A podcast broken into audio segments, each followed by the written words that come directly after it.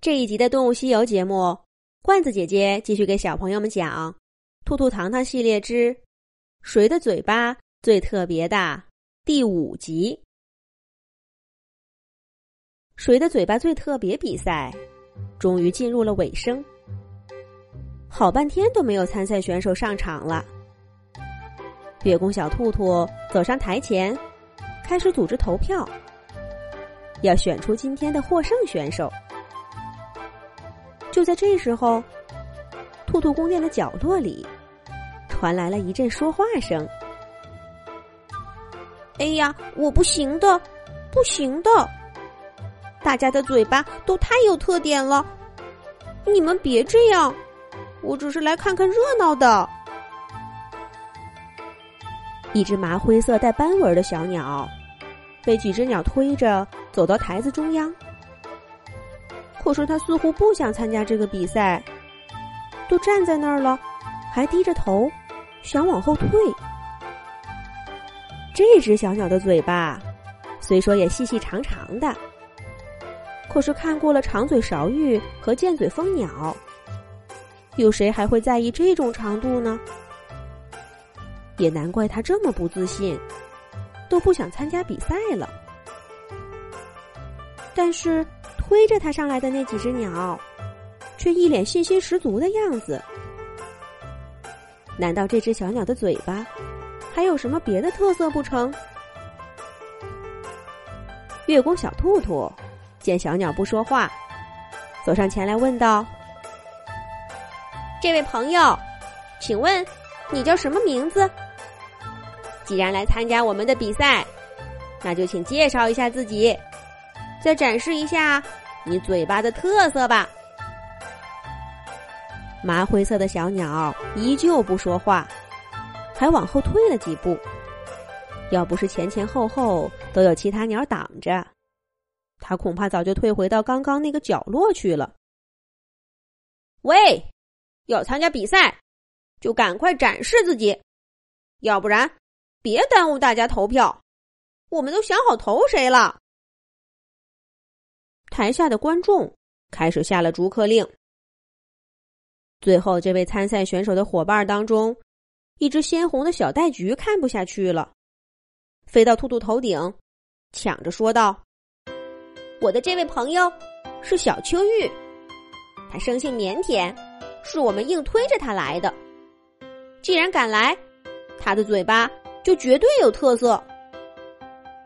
不过，这个特色光看没用。”得摸一摸才知道。摸一摸，鸟类的嘴巴不都是硬邦邦的吗？能摸出什么特色呢？小秋玉的伙伴们都一脸志在必得的样子，这勾起了兔兔和糖糖的好奇心。月光小兔兔抢先上去，轻轻摸了一下，立刻惊呼道。它的嘴巴肉乎乎的，一点都不像鸟的嘴巴。小老鼠糖糖也上前，冲小秋玉点点头，在它嘴巴上轻轻的摸了一下，说道：“没错，的确软软的。我还真没见过哪种鸟长着这样的嘴巴，听都没听说过。”